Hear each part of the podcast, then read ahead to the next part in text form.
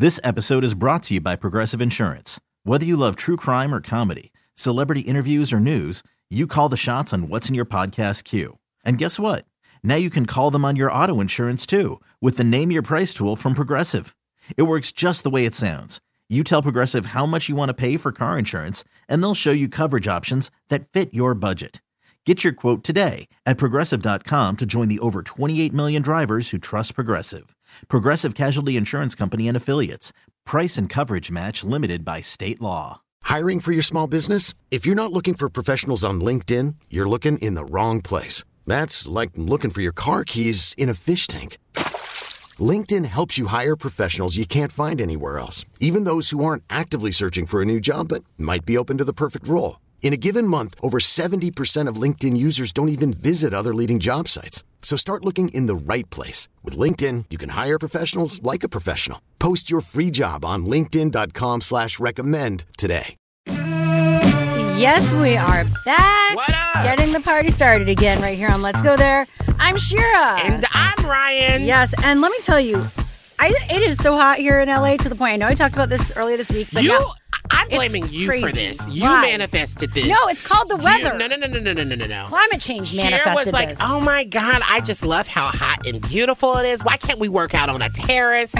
and now You're revealing is- my private now, and now the weather is being a terrorist. What private text you sent at the top of yesterday's show? I Thank said that. you. No, but I did say about on our text message, even though I don't care. I was just saying. Girl, but I was the- saying how way I that wanted to already- work on a terrace. The way That'd that be you've amazing. already basically pitched Brian through our how much you just don't want to be in here Okay. anymore. program director.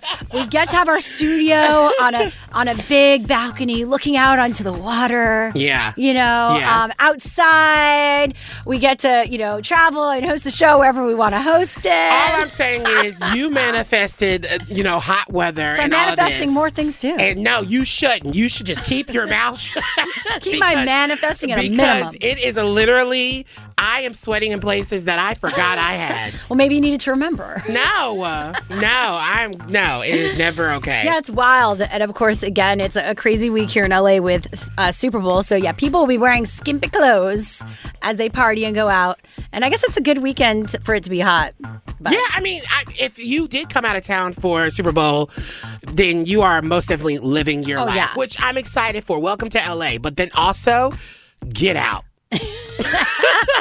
get out. You're so welcoming. Yeah, I try to be. Well, You know, I feel like I, I would be a great hostess with the mostest. Oh, you are a hostess like with the most. you know, as soon as the clock Oh, yeah. strikes 4:30, leave. Well, you'd be the one that says set boundaries with all the guests. Oh, for sure. Right? Uh, well, appreciate you as always for that. Uh, but lots coming up on the show. You know, as we wrapped up the show yesterday, we discovered the cause of death uh, for comedian Bob Saget. And it puts a focus on head trauma. So we're going to be speaking to an ER physician to discuss when we should seek medical help when we hit our heads. Really so important scary. conversation. Yeah. Plus, another day, another new Trump investigation. This one sinks to a new low. The White House is also involved, and the Washington Post joins us for that in 10 minutes. Right now, let's get into some what's trending this hour, though. Right now, students at Huntington, West Virginia Public High School are protesting after they were required to attend an evangelical Christian revival assembly hosted by the school's chapter of the Fellowship of Christian Athletes. A well known anti LGBTQ organization, teachers required a group of students to attend this assembly with the preachers and told them to devote their lives to Jesus and the Bible or they would go to hell. Uh, and here's one of the seniors, Max Nibert, on the revival he was forced to attend. The separation of church and state and religious freedom as a concept are founding basic tenets of this country, you know, and the, the, the kind of culture and lifestyle that we all live. Over And 100. just to, to oh, see that Sorry, continue. Uh, defamed and ignored in such a blatant way, it's it's disheartening. That was just another example of uh, Sharon just interrupting every call, like talk that we it ever It was a had. pregnant pause. Over 100. sad story. It was a pregnant pause. That wasn't entertainment value. Uh, sorry, I thought the clip was over. Uh, oh. wow, you wanted to rush his beautiful story that he was telling. Wow, we are really on one today. Over 100 of the students walked out of homeroom to protest. They chanted "My faith, my choice" and separate the church and state. And finally, this is actually really big news. Recent data from the UK Health Security Agency has revealed that heterosexual people in the country are now contracting HIV at higher rates than gay and bisexual men. In 2024, It's not shocking, by the way. yeah, 49 Because you straights don't like to wear any Exactly. condoms and just passing stuff around. That's the thing. And y'all in our business talking about don't say gay. I'm just saying. Hypocrisy. Experts say that the rise in cases among heterosexuals can in part be attributed to the fact that this group does not feel at risk for contracting HIV and so does not take the proper precautions. Get it together, heteros. I, did, was that like a man looking in the mirror type of thing? You know. Like it's like literally looking in the mirror, talking to yourself. Get it together. yeah, it's called motivation. Why are you looking at me? No, I was using I was using the reflection. I was actually Oh. looking at me, you know, and, and everything in Trulio fashion. I find the reflection. Always. That was what's trending this hour. What's happening in entertainment news? Well, there's a new update on former Cheer star Jerry Harris. It's time for the T Report. Those pop culture stories trending right now. Can you actually play Disturbia? Because this is disturbing. There we go. Former Cheer star Jerry Harris pleaded guilty in Chicago on Thursday in a federal sex crimes uh, case alleging he solicited sex from teen boys at cheerleading competitions. Trigger warning, by the way. Um, Jerry, who was 22, appeared in federal court to enter the plea Thursday afternoon. While sentencing guidelines called for up to 50 years in prison, it will be up to the judge to determine Harris's fate at a hearing set for June 28th, the outlet reported. Um, Jerry Harris has been held without bond at Chicago's Metropolitan Correctional Center ever since uh, about September 2020 when he got arrested. Um, federal prosecutors later filed additional charges alleging Harris coerced uh, minors into sending him explicit photos, tried to per- uh, persuade a minor to engage in oral sex at cheerleading events, and solicited another for sex. Now, Jerry has admitted in an interview with FBI agents to having five to 10 victims, according to a criminal complaint. And if you watch the recent series, um, the second season of Cheer, Yeah. they dedicated a whole entire episode. It's titled Jerry, uh, episode five. And you really find out, I mean, details of everything that went on. They bought um, the two uh, boys, the brothers, and the mom at a sit down interview, and they told everything that went on and shed light. And we also hear when uh, Jerry sent a letter to Monica, Coach Monica Aldama, I think that's her name. Um, she uh, basically said that Jerry was very positive. Actually, said that he's going to end up being a motivational speaker one day, which feels a little tone deaf. Um, but that is your T report. We got more coming up next hour, and that's your latest Yeah, update. pitch, pitch your next chapter after you atone, not like before. I mean, I, I guess he's out. looking forward. Like he's like you know trying to put in the past. I don't. and I I, don't know see what he's like trying glass to do. half full, but there's also yeah, there is a bit of that. It's like I said, tone deaf. That is your T report. We got more coming up next hour. Well, as we mentioned, there's another new Trump investigation. The White House are involved now, so we'll see what the Justice Department is seeking next with the Washington Post. The National Archives and Records Administration has asked the Justice Department to examine Donald Trump's handling of White House records. But why? Joining us right now is Matt Zapotosky, national security reporter at the Washington Post. Thanks for being here. Hey, thank you for having me. So, what did Trump do, and why are they investigating this now? well, I should say that they're not so far formally investigating it. Records officials recovered from Mar-a-Lago um, last month 15 boxes of government documents. And government documents, generally, when a president leaves, are supposed to stay with the government. So there's one issue, sort of right away, of did Trump, you know, violate any Records Act? But law enforcement doesn't really look all that seriously at that. The more significant thing here, potentially more significant thing here, is that these archives officials who recovered the documents suspected that they might be classified. So, based on this suspicion, they asked the Justice Department, hey, can you come help us out? Can you look at this? If these are classified, they really have to do an investigation and trace, you know, who looked at them, uh, did anything spill out into the world. Again, we're not there yet, but that is what triggered, you know, this request of the Justice Department. Yeah, and I guess is it normal for um like presidents to I guess take these type of documents and bring them to their residency?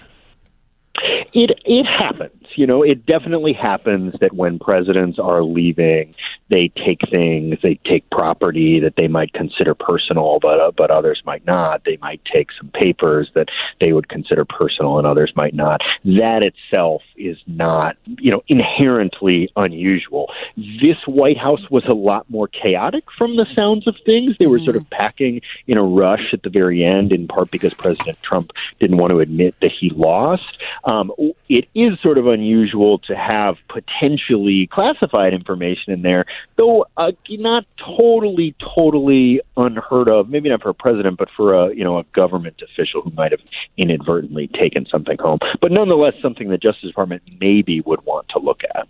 Yeah, and understanding what was the incentive around it, right? Was like, why would you just do this? Did you just forget that you just took a bunch of classified documents back with you, or did you? Was no, it, it's like if you have keys to the castle, you're probably going to get the, the keys like remade and give them. The you're sketchy. back. Yeah. Yeah, if you're sketchy, like an evil villain.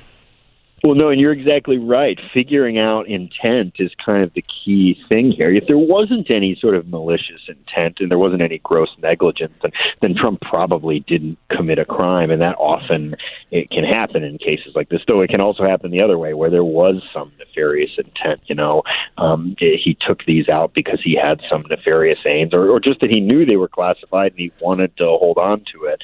Um, you know, we don't know the answers to those questions yet. We're reporting out the Justice Department, as far as we understand, is not yet launching a full investigation, but but they they might. Do you think Republicans are just going to use this as another reason why Democrats like just can't let go of all this Trump stuff, and they're going to continue wasting energy and time on this? I think it's certainly possible. You know, there is a lot of pressure to investigate Trump, to have federal law enforcement investigate Trump for really everything under the sun. And I'm I'm sure some Republicans would react to this sort of thing the same way. Oh, this is no big deal. You know, a lot of presidents take papers out. The president can declassify whatever he wants. So Trump does when he was president had sort of special permissions with classified information and that would make any investigation, particularly any prosecution, a lot harder of him. So I'm sure Republicans are going to make that case. Though on the flip side, I would say you have Democrats making the case, look, you ran in large measure on your opponent, Hillary Clinton, using a private email server and having True. classified emails on that. So isn't what's good for her good for you? Now she's never got charged, and I don't think a lot of folks would look back at the handling of that case by the FBI and Justice Department and think it was really a model for how to do things in the future. But certainly Democrats are going to say, look, the FBI really looked at her pretty hard. Should they not now look at Trump for similar type conduct? Again, uh, we're talking to Matt Zapotosky from the Washington Post. And Yeah, it's I- really fascinating. I mean, all of this is really fascinating, but I, I think this is really just going towards all the investigations that are happening where, you know, that's connected to January 6th, right? Where I think they're trying to look at every corner, every, you know, pocket to see if there was actually anything to lock something, you know, Trump down on something. Cause it does feel like, and I wonder, do you think this? It does feel like Trump has become untouchable in mm. every way. He's been able he's been able to do a, a lot of things, but it seems like they're really having a hard time kind of nailing him down on the Yep. things they know he did, but we just don't know for sure. Mm-hmm. Yeah, you know there are there are moral wrongs in the world, and there are criminal or legal wrongs. And criminal or legal wrongs require a very high burden of proof, and and you can understand why, right? At the end of a criminal or legal wrong, you lose your freedom as opposed to just losing an election or, or losing office. And I think a lot of Democrats want to pin on on uh, former President Trump some legal wrong. They want him to be investigated for some legal wrong, and they see you know very just causes to do so. I think Republicans feel like, gosh, you guys cannot beat this guy, although you just did. um, you guys have a lot of trouble beating this guy in a political arena. You try to impeach him can't impeach him. Um, you know, in 2016, try to beat him in an election, can't do that. Now you want the Justice Department to do this political errand for you, and that's not what they should be about. You know, crimes are tough, and and in this instance, e- even if these records are classified, and I don't think we have confirmation of that yet. We have reporting that they, there was suspicion that they were classified. That's just like step one. You know, if they are you know, classified. Then you have to get into his intent, his powers Yeah. as president. This too is going to be a tough case. Yeah, there might not even be anything there. And then we're wasting our time again, or maybe we're not. But that was Matt Zapotosky, national security reporter for the Washington Post. Thank you again. Thank you. Okay, what's coming up next, Ryan? All right, so we have M- MSNBC reporter, um, our correspondent Zach Stafford, joining us to talk about the Florida Governor Ron DeSantis "Don't Say Gay" bill. We have to talk about how that's going to impact LGBTQ youth everywhere. Don't go anywhere. This episode is brought to you by Progressive Insurance. Whether you love true crime or comedy, celebrity interviews or news, you call the shots on what's in your podcast queue. And guess what? Now you can call them on your auto insurance too with the Name Your Price tool from Progressive. It works just the way it sounds. You tell Progressive how much you want to pay for car insurance, and they'll show you coverage options that fit your budget. Get your quote today at progressive.com to join the over 28 million drivers who trust Progressive. Progressive Casualty Insurance Company and Affiliates.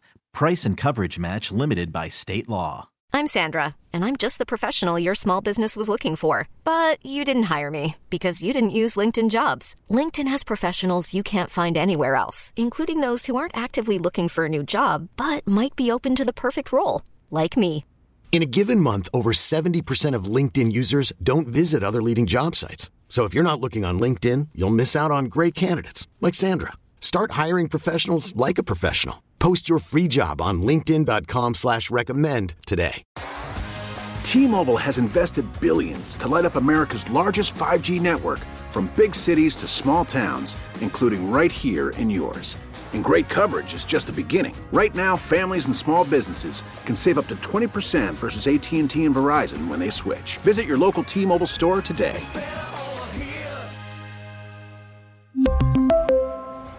Plan savings with three lines of T Mobile Essentials versus comparable available plans. Plan features and taxes and fees may vary. Well, someone has started something called Karen's Diner. Can you guess what it's about? Uh, this is actually not opening in the US, though, the UK, where they like to make fun of Americans. And they want patrons to tap into their inner white lady. So customers can expect rude waiters with non-existent manners. In turn, the owners hope that disgruntled patrons will go, quote, full Karen, venting their anger and dismay at the world. Is this cute and funny, or are you already over it? I mean, I've been kind of over Karen, the whole Karen stereotype thing for a while now. Like, I don't think anyone's really like talking about it anymore. Also, it's kind of like a like 2020 I- thing. Yeah, it's so old school. I mean, there's still Karens around, but I feel Well, like when you when you do something like this, or you make uh, what someone made VH1 made a movie out of it, um, and then they're making a, a restaurant out of it. Wasn't it VH1 that had that movie about the Karens? I don't think it was a The Karen the VH1 original. I think it was just a movie. Okay, check. Uh, pr- Yeah, producer 'cause the girl Justin will check it. The girl from um, uh, Orange is the New Black was Taryn- Karen. uh, Taryn, Taryn- whatever her name is. M- Manning. Taryn Manning. Yeah. Yeah. Yep. So- 2021 dark comedy thriller film. Where? Yeah. Where was it? Where It, did it air? it was This just BET original Oh, mo- movie. BT. I knew it was Viacom somewhere in there. okay. No, you what? So the thing is about this is when you make something like this and make it into like a performance and something funny, it's undermining the real problematic nature of these types of things, Ooh, right? tell me more. you know, that's my hot take. Okay. okay. My white hot take. but uh, so it's like out of every type of restaurant.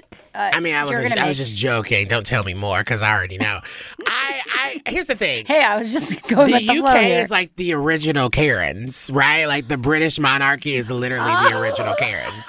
So if you really think about it, true. honestly, they're taking, uh, you know, they're taking it and doing what they want to do with it. But it feels a little cringy to know that this is where it's happening. Uh, there's already one that's open in Australia with, I guess, plans for two more in the cities of. It reminds me of like there's a there's a restaurant in Miami, I believe, Uh-huh. um, where like you know you it's like you have to be a like a it's like I don't know what it's called like the B word or something like a B word. yeah right. There's one in Chicago that you have to like. Part of that is that You they're have to mean actually you. be mean. Well, no, Or they're, they're mean to they're you. mean to you. Dick's Oh. Last Resort. They also have one in Vegas. I know that they have a bunch of. Thing is, so we're making Oh. fun of Karens, but we're also going to monetize the Karens by uh, supporting an establishment that's going to open up restaurants around the world. So I don't know how I feel about that. Well, here's the thing. I mean, the the uncomfortable thing is, I mean, these photos. I mean, ain't no black person going there. Like no one wants to go and be subjected to that, No one thinks it's funny. except for white people. Exactly. Which, honestly, I have a lot to say there, but I don't want you know our boss to get at me. I'm also kind of tired of. I'm even tired of. of then speak about it. Talk about how my- tired you are, of my white fellow people. white people. Although I try to distance Stand myself, up. I I try to distance myself because I'm Canadian, as if that helps. Girl, what does that mean? I don't know. You're still white. It's Canada, true. that's what? You're just a, a nicer white? Pretty much. Pretty. Okay, thanks for hanging out with us right here on Channel Q. More music coming up. But right now, we've got more show. No, not until we ask what the song is. So you want to know what the song is? Yeah. Okay. Don't. Now that's a pregnant pause, Shira. I was- that is a I pregnant was pause. So uh, this may be identifying to some people as uh, "No Such Thing" by John Mayer. The reason why we're playing this is he was just at the Palladium last night, and he's writing a song for his late friend, the late great Bob Saget, who we'll be talking about next hour. Wait, he's also uh, he's going on tour with another artist that I want to see. Was that the? Tour? I hope I didn't miss the show.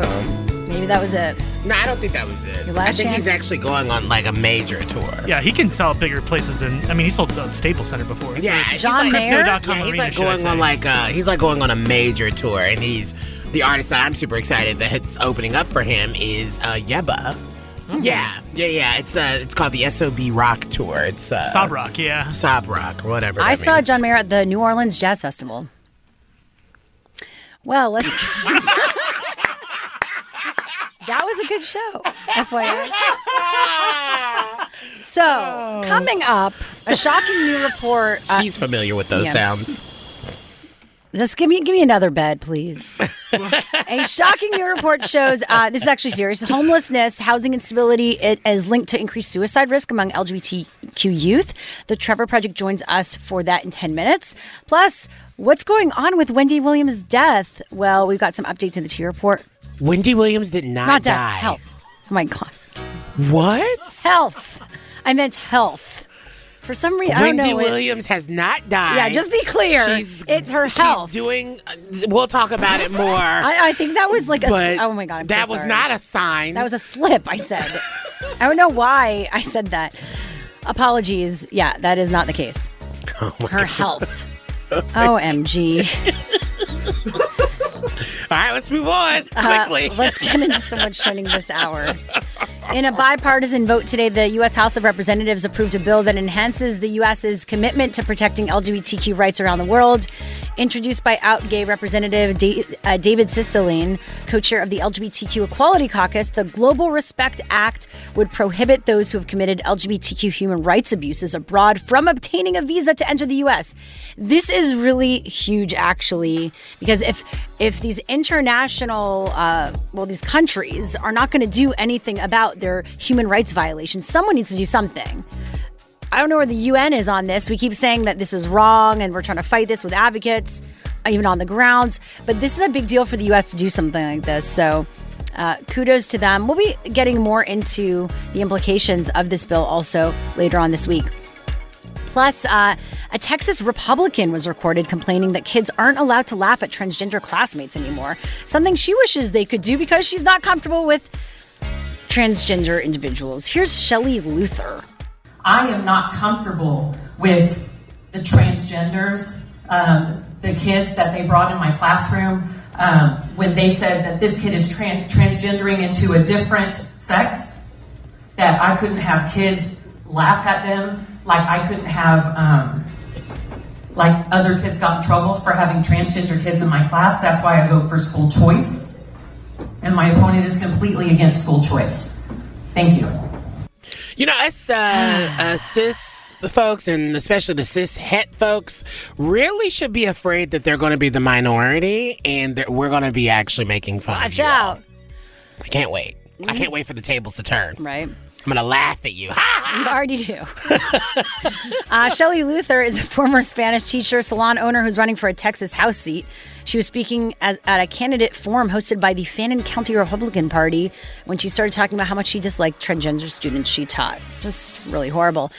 Uh, and that was what's trending this hour. By the way, stick around for more news updates uh, from Apple about their AirTag tracking devices. That's been very controversial. We'll be you that next hour. What's happening in entertainment news, Ryan? Well, let's talk about Wendy Williams Yes. not dying. Not, yes. Apologies again. I am so sorry. Wendy Thankfully, Williams. that wasn't a tweet. All right. And shout it out. Okay, so Wendy Williams Bank is getting involved in all of this crazy stuff that's going on. Basically, uh, her bank is calling for her to be under a guardianship. It's time for the T Report. Those pop culture stories trending right now. Wells Fargo sent a letter to the New York County uh, Supreme Court judge uh, requesting a hearing to determine whether Williams, who has not hosted her daytime talk show since July 2021, needs a professional to intervene in her affairs. They said this We are concerned about Williams' situation. Um, and basically, they said it is our hope that the guardianship part of the court will um, uh, imminently appoint a temporary guardian or evaluator to review the situation and ensure that Williams' affairs are being properly handled. Williams' attorneys filed an emergency petition last Friday claiming that Wells Fargo had, quote, for more than two weeks denied her access to her financial accounts, assets, and statements after her former financial advisor, Lori Schiller, alleged that the TV host was of unsound mind.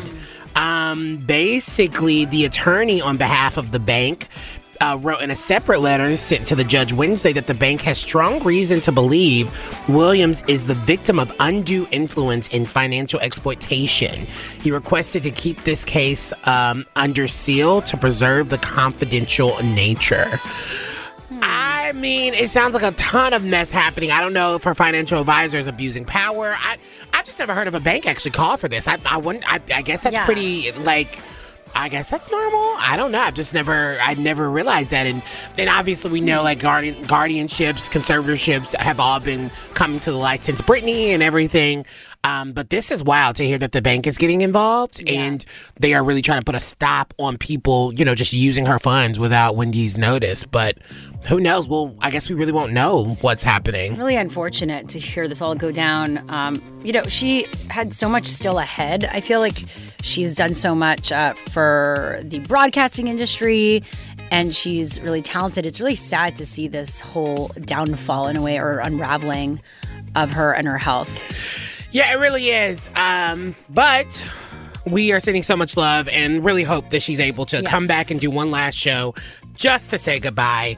That is your T report. We have more coming up next hour. After this, the Trevor Project joins us to talk about this new report about homelessness and housing instability among LGBTQ youth. That's next. Well, we love the Trevor Project over here. Yes. Yeah, it's the world's largest suicide prevention and crisis intervention organization for LGBTQ youth. And they published a new report that examines the experiences of nearly 10,000 LGBTQ youth across the U.S. who've experienced homelessness or unstable housing. And what did they discover? Well, Jonah DeChants joins us right now, research scientist at the Trevor Project. Thanks for being here. Yeah, absolutely. Um, thanks so much for covering this. Can you talk about uh, just uh, the the basis of wanting to do this this research and the importance of it? We're excited about this report um, because it really highlights the connection between housing instability and homelessness and mental health challenges among LGBTQ youth. Uh, a lot of folks, especially folks who are members of the community, are aware that, that LGBTQ youth are at elevated risk of homelessness compared to their straight and cisgender peers. Um, but this report really adds this perspective of, you know, how does that impact their mental health? And so we do see, unfortunately, that for, for young people who have either experienced homelessness in the past or who are currently homeless at the time that they took our survey, they do report really um, much higher rates of mental health challenges like recent depression, uh, anxiety, self harm, and both considering and attempting suicide. So for me, what that really highlights is the need to make sure that, that folks who are struggling with housing instability still have access to high quality and LGBTQ culturally competent mental health services. Yeah. Definitely. Are are these stats different than previous studies? Are you seeing um, an increase or a decrease?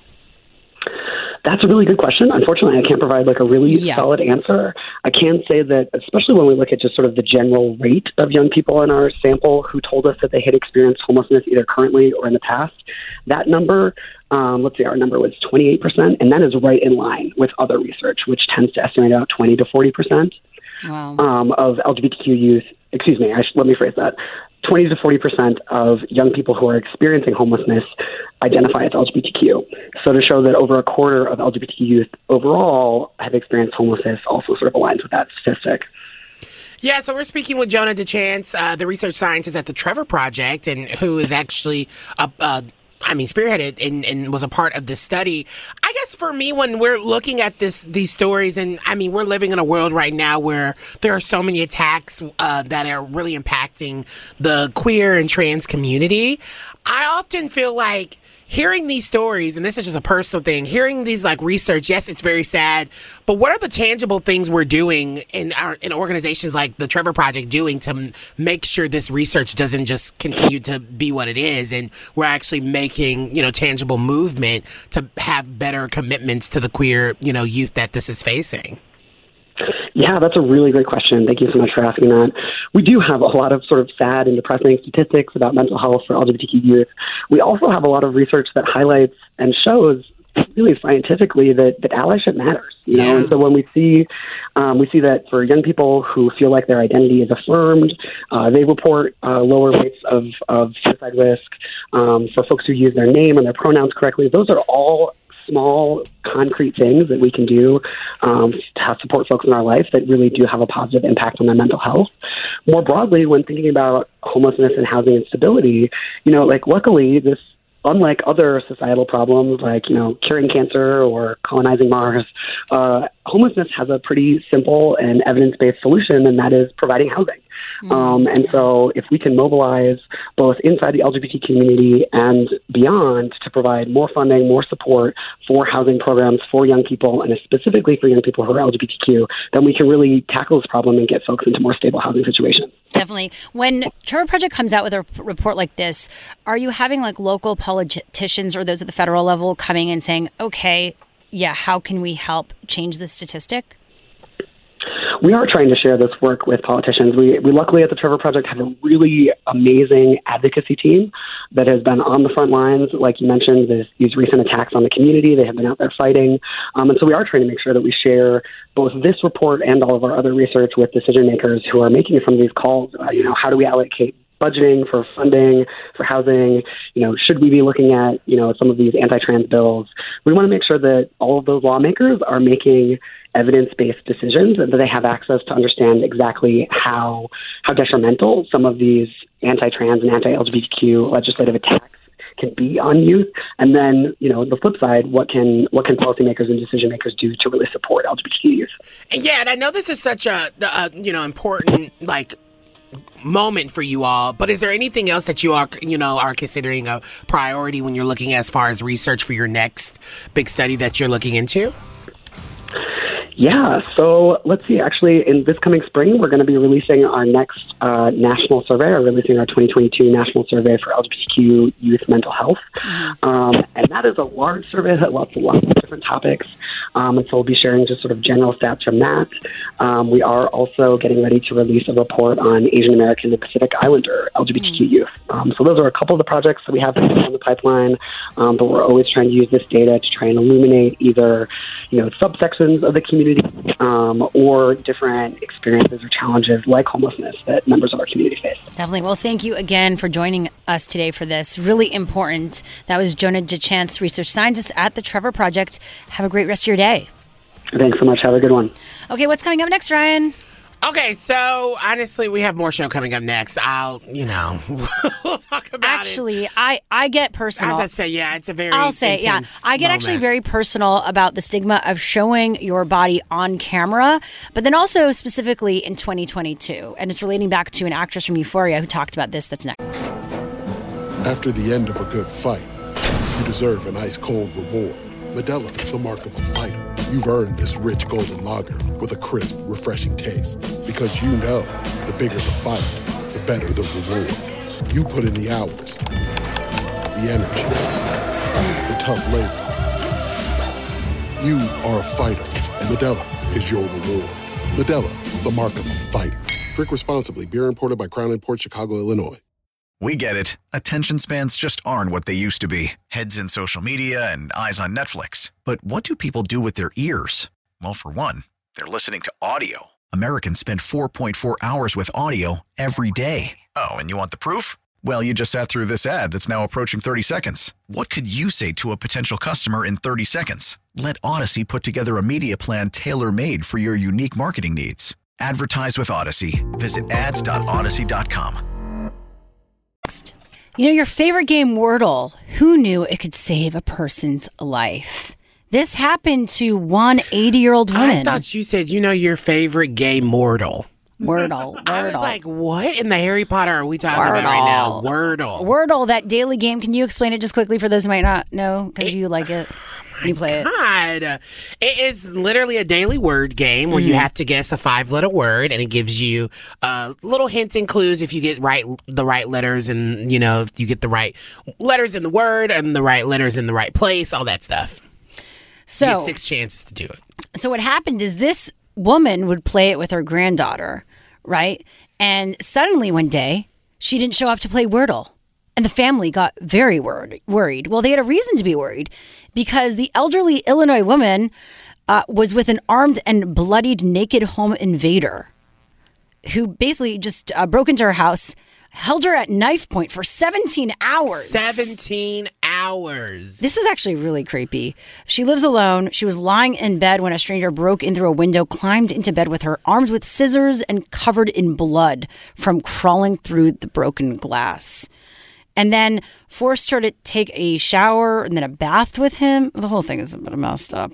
Anyway, uh, so it's like because of this routine and showing up every day with the community and she didn't show up, they got worried, which I think is really important. And we've talked about this with you, how you've said if you don't hear from you or after a certain amount of time, Yeah. you know, go check up on you or call the police because you do live alone. Yeah, don't call the police. Don't I'm call- black. I'm they. I might. Please, that's the last thing I want you to do. no taken. so they show up, I might be, you know. Um, but yes, I, I most definitely because I that was my fear about moving in to my own and living by myself. This is my first time ever living by myself, and I was like, well. I know my dog's not going to do anything. It's not like she's going to pick up the phone. And so I need people to check up on me. And I was just sitting here thinking about in this moment, I don't have that for you. Like, I don't know if, like, if you don't show up or something, like, Well, you, so would just be here's like, the thing. That's just a regular Shira day.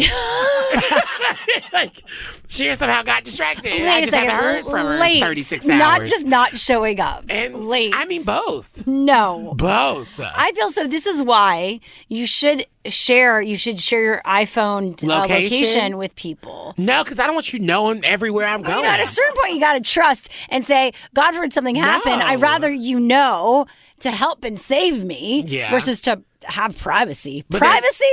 Yes, privacy is a very important thing. Um, but I this does make me think like how do you uh, you got to come up with like a plan of action with your with your the close people around you. And I think I've already given you my like I want, you know, this to happen. Um, but you just never know. Also, I had a neighbor who I just found out he was out of town forever, but I had noticed, I was like, oh my God, he hasn't picked up his package outside of his door in like over a month. I wonder if he's okay. Was this His that car was- neighbor? yeah, his car was Oh, still yeah. there, and I was just worried, and I was like, okay. This is weird, but I was really worried because there's an inc- I don't know if I told that story You didn't tell it on the air. but there was an incident where I was like really like kind of having to help the neighbor, Yes. and so when I hadn't seen him in forever, Uh huh. I would literally go up to his door and like try to listen to see if there was any movement, just to see if he was in there, like be okay. What about I, a knock? I was too nervous to knock.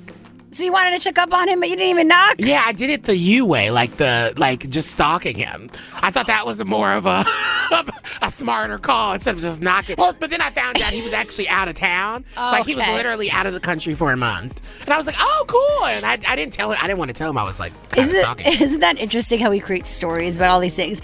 I was nervous. I thought he was like in there, and I because I even told Shar, I was like, "Oh my gosh, Shar, he might be dead in there." And she was like, "You probably smell him by now." And I was like, "Yeah, that's actually true. I Oh my would probably god! By You know, I create stories like that if I don't hear from someone for a while, or my mom calls me like three times in a row. I told like stuff you like that, I was sick today, and you just said, "Feel better." Well, yeah, that's what people do. That's all she did. Sick. She didn't do anything else. Well, what else? What else was I supposed to do? You didn't do anything else. she was just like, "Feel better." So if I die, she's just gonna text me, "Feel better." All right. So, is there something here that we need to know, producer Justin? Of course. This is the theme from Futurama. It's really loud. It is so loud. I'm like, what? I can't There we go. you. And you dealing with the elderly, Justin. Well, I'm talking about Sheer. This future. the reason why we're playing the It, theme it sounds very clunky. Well, it's it's the theme from Futurama, taking place in the year uh, the 21st, 31st century. Yeah. and it just got renewed by Hulu. So the seven-season comedy that was uh, first brought to light in 1999 by Matt Groening from The Simpsons is now coming back. He's Oh, so I don't know anything about this show. Yeah, I've heard of it, but I don't watch it. I don't know anything about it. Is it like um, Steven Lo- Universe? Uh, It's the same kind of you know feeling. It's the same So, type of no, animation as The it's- Simpsons, it's but not. different. A lot of robot creatures and future people. Yeah. An alien named Zoidberg. Oh, well, thank you for that nice little fix fact. Thanks for the tidbit of- of the day. The geeks are rallying. It's it's fine. I like it. yes, It's cute. I love. This is actually my favorite part of the show. Really? There's so One many of my parts of the show. And that's the one you're choosing? So we have more show coming up. If you didn't notice, Bob Saget's cause of death has been revealed. This is just so unfortunate. Should we be more concerned about head trauma, and when should you get checked out? An ER physician joins us for that in ten minutes. Plus, how the Oscars COVID nineteen protocols could impact Hollywood's biggest night. That's in the T report in a moment. First, let's get into some what's trending this hour, though. Last week, the Mississippi House of Representatives passed a bill banning incarcerated trans people from submitting a name change request or legally changing their gender marker. It's called uh, Real You Act. HB 1099, Real You Act, originally sought to ban minors from changing their gender markers as well, but ultimately was limited to those who are incarcerated. Very unfortunate there. Uh, meanwhile, in Australia, a member of parliament spoke out against an anti LGBTQ religious discrimination bill. So I guess it's not just happening in the States here by revealing that his gay 15 year old nephew had recently died by suicide. The national story must have a place for all of us and all of our kids. How we imagine them, but more importantly, how they are. If a young kid has the courage to be themselves and own their identity, the very least that we can do, the very least, is say, Welcome, we love you, and we respect you, and you're okay just the way you are. That was what's trending this hour. What's happening in entertainment news? Well, the Oscars COVID 19 protocols are making a lot of people upset. It's time for the T Report, those pop culture stories trending right now. So, the Academy Awards are just over a month away, and while the night is sure to be unforgettable with surprises and snubs, one thing will not be in the cards COVID 19 vaccinations. Hollywood's biggest night won't require proof of vaccination for anyone attending the event, according to a report. Nominees, presenters, and stars will gather on March 27th at the Los Angeles Dolby Theater to celebrate the big, the best and brightest in film. Um, the Academy of Mo- Motion Picture Arts and Sciences, according to the Hollywood Reporter, will ask attendees to just only show a negative PCR test or a negative rapid antigen test on the day of the ceremony. That is wild. And honestly, it just reveals to me that Hollywood's biggest stars are not vaccinated in the ways that we probably think they are. Because Yeah, the Academy wants them there, Uh-huh. and this was the only way that they could get around it. And um, if you're wondering about all the other award shows, the year's SAG Awards and Critics' Choice Awards ceremonies, on the other hand, will both require full vaccination statuses. So I will most definitely be watching that because I want to see who's not in the audience.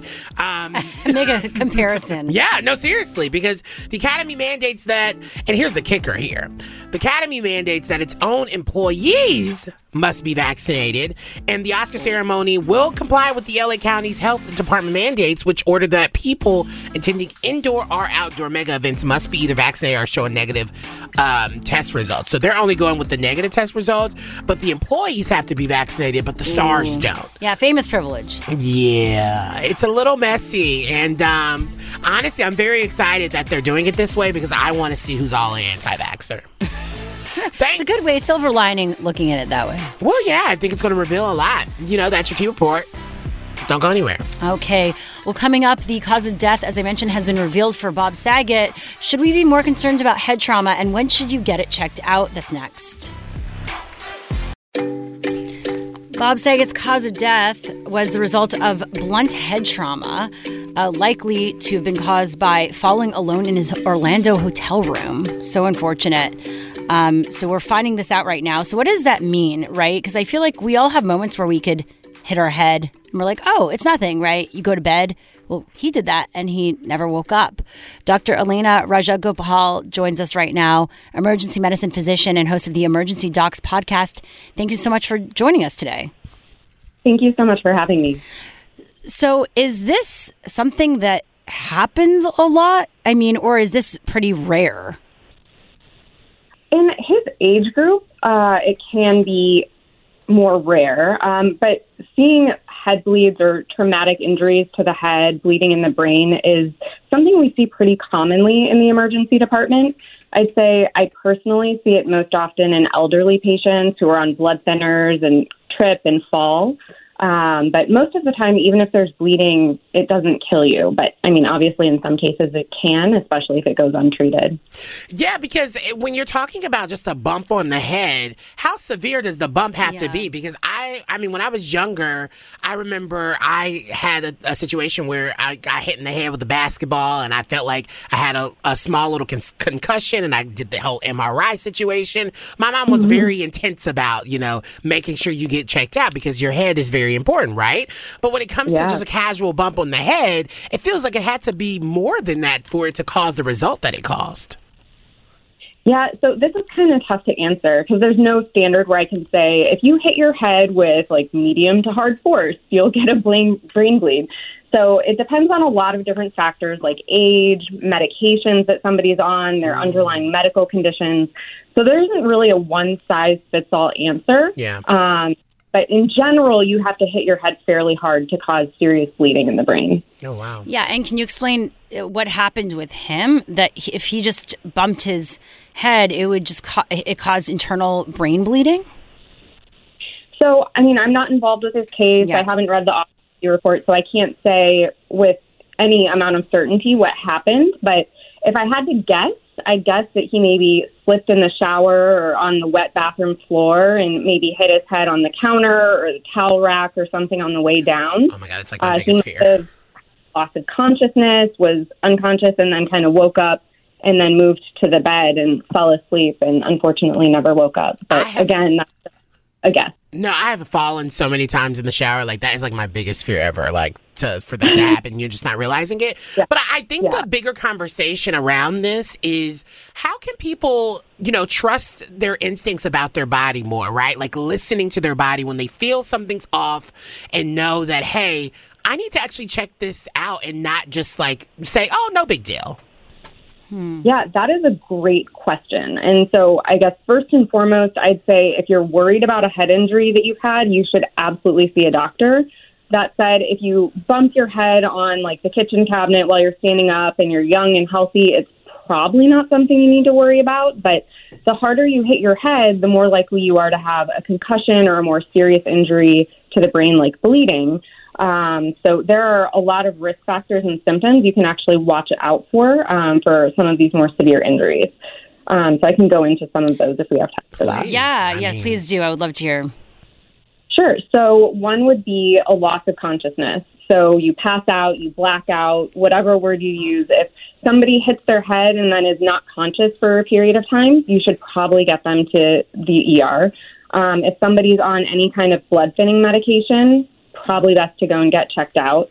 Uh, if there's any change in that person's mental status, meaning they're acting kind of weird, they seem a little confused, they're disoriented, um, maybe don't know their name or their birthday or today's date, that's a concerning sign and would probably warrant a trip to the ER. Um, if someone had an unwitnessed fall, meaning they fell, they're not really sure how long ago, they don't know if they passed out, they don't know if they had a seizure, um, that's a good indication to get checked out. Uh, if a person had a seizure after they hit their head, that's another indication to go to the emergency department. Um, if a person doesn't remember the fall, can't really recall what happened, that can be concerning. Um, when someone's elderly or kind of over age 65, they're more prone to serious injury, so that's kind of a risk factor to think about. Um, if there's any visible signs of trauma, like bleeding or possible fractures or broken bones, that's another reason to go to the ER for sure. Uh, if a person has at least two episodes of vomiting after a head injury, that is a concerning sign. You can have that with just a concussion, but um, you know, best to get checked out. Um, another risk is kind of thinking about the mechanism mechanism of injury. So what happened? Uh, so if somebody's like hit by a car or is ejected from a car or has a bicycle accident without wearing a helmet or has a fall from greater than three feet or falls down more than five stairs, these are concerning risks. Um, so those are some of the, the major warning signs. I hope everyone had their notepad Right? out Or because you- that was some good Yeah. notes. Go back to our podcast. Uh, it will be up there. What about like also a headache? Like, what if you just have? I- I've bumped my head before. Specifically, this always happens to me when I'm getting out of a plane or like sitting down. I'll bump my head at the top of that thing. How you know, often? I feel like maybe once, like um, every two times I'm flying, I bump my head for some reason when I'm So standing is up. it, are you the problem? yeah, I'm just too tall. What I can say, I'm like model height. No, uh, uh, well, yeah. So, what is your take on that? Like, uh, if you have a headache, is that concerning? So, having a headache, I mean, you can get a headache just from bumping your head and not having a concussion. It could be a sign of a concussion. Um, so, having a headache alone isn't necessarily a risk factor for severe injury. But again, you know, if you're having a headache, if you have any other concerning symptoms, you should probably get checked out. But if it's something where you feel okay, you're not confused, you didn't pass out, um, it's less likely to be something severe. Okay. Uh, well, that was Dr. Elena Rajagopal, emergency medicine physician, host of the Emergency Docs podcast. Thank you so much. This was very helpful. Thank you for having me. I'm gonna tune into your podcast. It's like watching a, a Grey's Anatomy episode. Yeah, he's obsessed. I am. I love doctor stuff. Thank you. Thank you. Okay. Well, what's coming up next, Ryan? Well, one school is using pizza to teach students about sexual consent. Ooh, pepperonis were just always so sexy. Mamma mia! Students at a Connecticut middle school were reportedly instructed to use pizza as a metaphor for sex and asked to cite their favorite toppings, including cheese for kissing and olives for giving oral, which honestly, olives are giving the opposite of giving oral. Like, olives are the worst, and Well, they have so- holes in them. what does that have to do with giving oral? Uh, anyway, the eighth graders at John F. Kennedy Middle School um, received the pizza and consent assignment, which compared ordering a pizza to receiving consent. Yeah. We can use pizza as a metaphor for sex, the assignment said. When you order pizza with your friends, everyone checks in about each other's preferences, right? Some people might be um, some Unless your might be friends are, gluten-free. are anno- annoying and mean, you but continue, yeah. The Like D- you, the right D bags out there. Some might be gluten free. Others might love pineapple, while others prefer pepperoni. If you prefer pineapple, then you are a terrorist. Uh, some might like pizza at all. If you're a vegetarian, your friend is a meat lover. Sharing a pizza is going to bring up a lot of issues. You don't know who can share a pizza with unless you ask. what do I think about this? This is very um, uh, interesting, is a word to Uh, use. so here's the thing. I actually think it's very creative. It makes sense, right? It actually like gives people an understanding of what it is to ask someone what they want. Um, the thing is, it was what was it for elementary school or junior? Junior high. Junior, high. high, okay, because I would say like you know talking about oral maybe that may be like That's when you ruffle need to some talk feathers. about it. yeah, You need But- to talk about sex at that so age. here's the thing: we do need to talk about sex at that age. consent. We do need to talk about it. Pushing it off or putting it to the side to act like, oh, by talking about it, they're going to end up doing it more is ridiculous. They're going to end up doing it, and then they're going to do the wrong things, and people are going to get hurt. Right? So let's create a responsible next generation who considers each other when it comes to intimacy. Well, if I'm being honest, I don't know if, I mean, based off of something that is as stupid as this, I don't know if teachers and educational places are should be responsible for educating kids about how to have sex. It seems like kids can either find out more um, uh, based off of like their favorite TV show that they're watching, because I feel like the writing in that is telling you more about consent and the layers when it comes to it, because Gen Zers are. I mean, on another level when it comes to just being politically minded, accepting, and also knowing of what the hell is going on, regardless of if they live in a place where they would be able to teach them or not. For me, pepperonis and cheese is not going to teach you how to do consent. I get what they're saying, but I feel like it's a little like. I don't know, Speedy the sperm, where you take a pillowcase and you just name it and say, this is what it does. That's not really as helpful, in my opinion. Oh yeah, I mean, I'm trying to even think like this is what it does. What you like throw it across the room and then it lands somewhere. but I actually, I mean, honestly, when they did Speedy the Sperm for me, I What? still didn't understand what. what oh my god, they did not do that. I definitely had the banana thing. I barely even remember sex ed class. Uh, as I've said, it's, it was called moral social development in Canada. Ours was teen living. Okay, that makes sense. But I listen, they need to find creative ways to talk about this. I would say be more direct about it, but sometimes unfortunately kids at that at that point don't have the emotional intelligence to get it. You n- literally need to create comparisons to things that they like. I don't think that's true. I, I feel like because of the in, the intense connection to technology and everything that we have, they're learning so much on TikTok already. Uh, so here's the thing. I would agree we with you. Wait a that they don't second. have right. emo- emotional res- I- like I would agree with you Res- be- because I, t- you know, I hang out with lots of young TikTokers. Not hang out, but I'm in a business. Did you where just admit that? that is weird.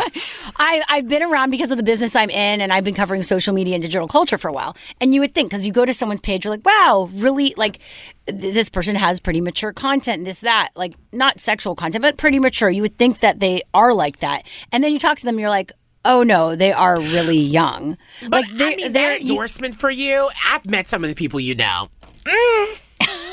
what, the teens? Yeah, and like I just think we uh, creators. I- overestimate the emotional intelligence of a lot of these kids. I think they're aware. There's a difference between being aware and actually understanding Yeah, how to act on it and integrate that into your behavior. I agree with that. I, I, here's the thing. I don't think kids know everything. I'm not saying that. I don't think they are learning everything. But I, I do think in the conversations where we're talking about the Don't Say Gay bill or we're talking about just critical race theory, like children already know what's really going on, especially because there's they're, they have the use of the internet in ways where they can also determine what's good information, what's bad information. And I, I feel like it's not like us when we were growing up. Producer Justin, you're the parent in the room here. Yes. What do you think? Well, as a parent, it's like I, w- I want my kids to learn about consent as early as possible because Yes. just because it's You not just boy. about yeah, and it's not just about Yeah. consent. You know, you know, having that consensual th- experience with them. You know, going to another person. It's someone potentially approaching them. Oh yeah, that's and true. And learning that no means no. And Mm. as, as soon as we can That's get true. get teach them whether it be by through pizza, whether it be through the direct method, whether it be through any other method, I think that's a good thing to teach. And I frankly, I think seventh grade is a little bit late.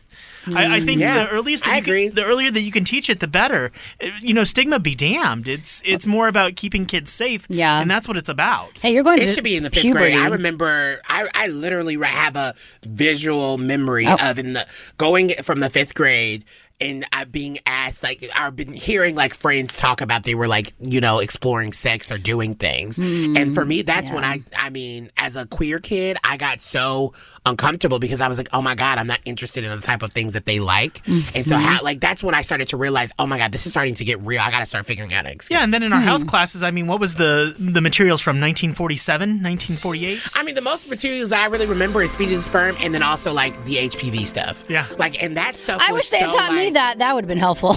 But I mean, also it was it was like so it was wrapped in fear mongering in ways that it wasn't like like helpful. It was just trying to scare you. Exactly. And so for me, it's like we got to take that out of it, like normalize it and have a conversation that's healthy, and then also give parents the opportunity if they want to kind of control the conversation. Give parents the opportunity to like say, I don't want my child in that class. Well, that's the That, I issue think, here. is a well, this sword is the double. bad. Yeah, because this is an issue with this class. They were like, "This is inappropriate." They had a whole school or like what's it called? The not the town hall, but Assembly. assembly, and all the parents were saying like, "This is wrong." The superintendent, because ultimately, if you're in a place that is conservative that doesn't want to talk, act like sex doesn't exist, they're not going to be even the having any conversation. give teacher i mean i give parent like my thing is if you're if you want to you, be a part of the reason why your child grows up to be a dumbass go ahead because my I, at least there's going to be kids like learning something The problem is those those kids can turn into predators. exactly. that's, and that's the parents fault Well, That no, is we still have literally to the deal parents' with fault. it. I'd rather try to create the the least amount of But then, bad people guess what? out If there. you're going to be a predator, you're going to be a predator regardless. If you're learning it in school or you're learning it from your kids, I mean, All from right. your parents. Well, a new way to look at pizza. So there you have it kind of ruined it for me. what? I'm never eating pizza ever again. I'm actually getting hungry. So there was this article in the New York Post, and it, its headline was, this doesn't catch your attention, I gave my husband a threesome, and then I left him for a woman." And it continues on to talk about how Did Miranda from Sex and the City write this? right. Um, it talks about how more and more women, as they get older, uh, their marriages are plateauing and they're leaving their husbands Yeah. for, for other women. They realize men are the weaker species. I mean, although you don't uh, debate that because you love men. I still debate that men are the weaker species. It is the gay. I don't know why people think queer people choose to be gay. Because if you like men, wow, it's the ghetto. Wow. OMG. It is. It's true. It's the, it's the realest statement I could put out of here. Um, well, according to sexual fluidity researcher Lisa Diamond, this delayed awakening to um, same sex inclination is not unco- uncommon. I love how we're putting like a science to this, right? She said many women have a broader capacity for diverse forms of sexual desire for multiple partners for same gender partners. Then they might be aware. As women, we were raised to assume that we were heterosexual and are taught to focus on finding the right male partner. Right. But then, you know, Patriarchy. Um, and then suddenly we hit a time where we realize maybe this isn't what I want anymore, which I think is natural, is pretty normal. Well, yeah, because when you get to uh, the end, like not the end of your life, but when you start to settle into older years of your life, and you kind of start, you know, watching. Or there's a there's a saying where it's like you get to the sunset of your life. Right, where you you start to kind of look back over the things that you you missed out on, or you wish you would have done, or the the things that you no longer feel like why am I why am I wasting the rest of the life that I want to that I'm living on things that I that no longer fuel me or uh, find happiness? And I brought up Miranda for a reason because that was literally a beautiful story that was told during uh, and just like that in this reboot. And so. I, I do think it's something to be said about how age and and all of that kind of factors into no longer caring anymore about a lot of things and only caring and, and making sure you're putting your energy towards the things that matter. Yeah, that uh, have meaning to you. And orgasms matter. Uh, hey, orgasms matter. That is true.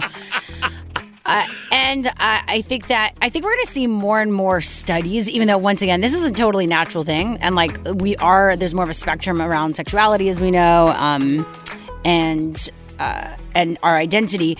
But I think there will be more studies in terms of like hormonally what women go through towards the end of their life and our need or uh, to be connected to men. A lot of times it is biological. It's like we're with quote unquote someone. You're saying it's biological to feel. You no, need to, to you need a to- you need something that has sperm, right? If you want to have a baby.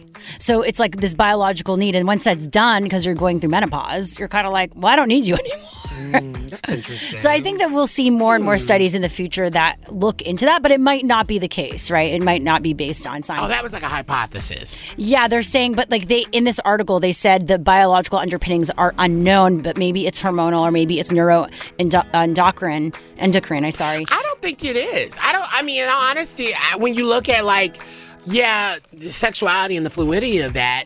I, I do think there's a biological aspect to it, but I don't think it is is so connected to the idea that you need it because there's people that go throughout their lives that just go to sperm donors to get, you know, if they need it to, you know, procreate and do what they want to do. I don't think it's like this need where it's like pheromones and this connection to like the the male energy or the chromosomes. Well, do you want to hear something like, really that's interesting? Like, um, I met with a girlfriend recently who is going through menopause, and she was like, "I've always loved sex." And literally now everything I see right now, it's like one, my sex drive is so done. Yeah. And I look at women who are young and I'm like, oh yeah, you're just like a baby maker. yeah, like she sees it as like these things just yeah coming together biologically to do it and make babies to continue to make our like us survive as humans. I wonder would she have wanted you to say that publicly? Well, I didn't say who it was. we are wrapping up the show as we always do with our Yas Queen of the Day. Yes, Queen. This one goes to San Francisco AIDS Foundation's new CEO, Dr. Tyler TerMeer, who is the first black individual and only the second living with HIV to helm the foundation in its 40 year history. He's the only second one that actually First black, second living with HIV for an organization around That's- AIDS. Yeah. Yeah, wow, Yeah. interesting. Uh, he admits, I think I was also surprised, yet not surprised that I'm the first person of color to lead the foundation. Not surprised because, you know, there are very few black executives in the nonprofit sector leading organizations, and that number becomes drastically smaller when you start to narrow down to specific fields of our sector. So he added, personally, I've taken some time to think about my nearly 18 years now of living with HIV and how unbelievably rewarding that period of time has been for me to cultivate a group of peers that are also black and brown folks around the country that have been a system of support. So, really huge um, and excited to see the work he does as well. I love that. Uh, that's a Yas Queen for Dr. TerMeer, the new CEO Queen. of the San Francisco AIDS Foundation. And that does it for the show today. But guess what? We are back tomorrow, wrapping up the week, same time live here on Channel Q, 2 to 6 p.m. Pacific, 5 to 9 p.m. Eastern. Tomorrow, Shara Jossell joins us on the third mic. Yes, TGIF with Shar. We're going to be talking about how LA County officials are petitioning the FDA to end, end the MSM ban. Uh, so, could it finally happen that blood ban lift? The LA LGBT Center joins us. The Washington Post also joins us to give us the truth on that story clogging everyone's news feeds about the Biden administration and crack pipes. You know, totally normal. I mean, who doesn't want a crack pipe nowadays? Yep. Thanks, Biden administration. We appreciate you. Uh, that is on tomorrow's show. If you miss any of our shows or interviews, we post everything as a podcast. Just go to the Audacy app or where podcasts are available and search Let's Go There. We are sending you love and light. And honey, don't forget to grab your crack pot and slay. Okay, stick around for Love Line with Dr. Chris, where he's talking about how to navigate monogamy. That's next. This episode is brought to you by Progressive Insurance. Whether you love true crime or comedy, celebrity interviews or news, you call the shots on what's in your podcast queue. And guess what? Now you can call them on your auto insurance too with the Name Your Price tool from Progressive. It works just the way it sounds. You tell Progressive how much you want to pay for car insurance, and they'll show you coverage options that fit your budget. Get your quote today at progressive.com to join the over 28 million drivers who trust Progressive. Progressive Casualty Insurance Company and Affiliates. Price and coverage match limited by state law. We really need new phones. T-Mobile will cover the cost of four amazing new iPhone 15s, and each line is only $25 a month. New iPhone 15s? Only at T-Mobile get four iPhone 15s on us and four lines for 25 bucks per line per month with eligible trade-in when you switch. Minimum of four lines for $25 per line per month with auto pay discount using debit or bank account. $5 more per line without auto pay, plus taxes and fees. Phone fee at 24 monthly bill credits for well qualified customers. Contact us before canceling account to continue bill credits or credit stop and balance on required finance agreement due. $35 per line connection charge applies. Ctmobile.com. Protect your vehicle's engine with a full synthetic oil change and save with Mobil 1 at O'Reilly Auto Parts. Purchase five quarts of Mobil 1 full synthetic motor oil and receive a $10 O'Reilly gift card after rebate. See store for details. With your Mobil 1 purchase, you'll also receive two times points during O'Rewards Bonus Points Month at O'Reilly Auto Parts. Oh, oh, oh, O'Reilly Auto Parts.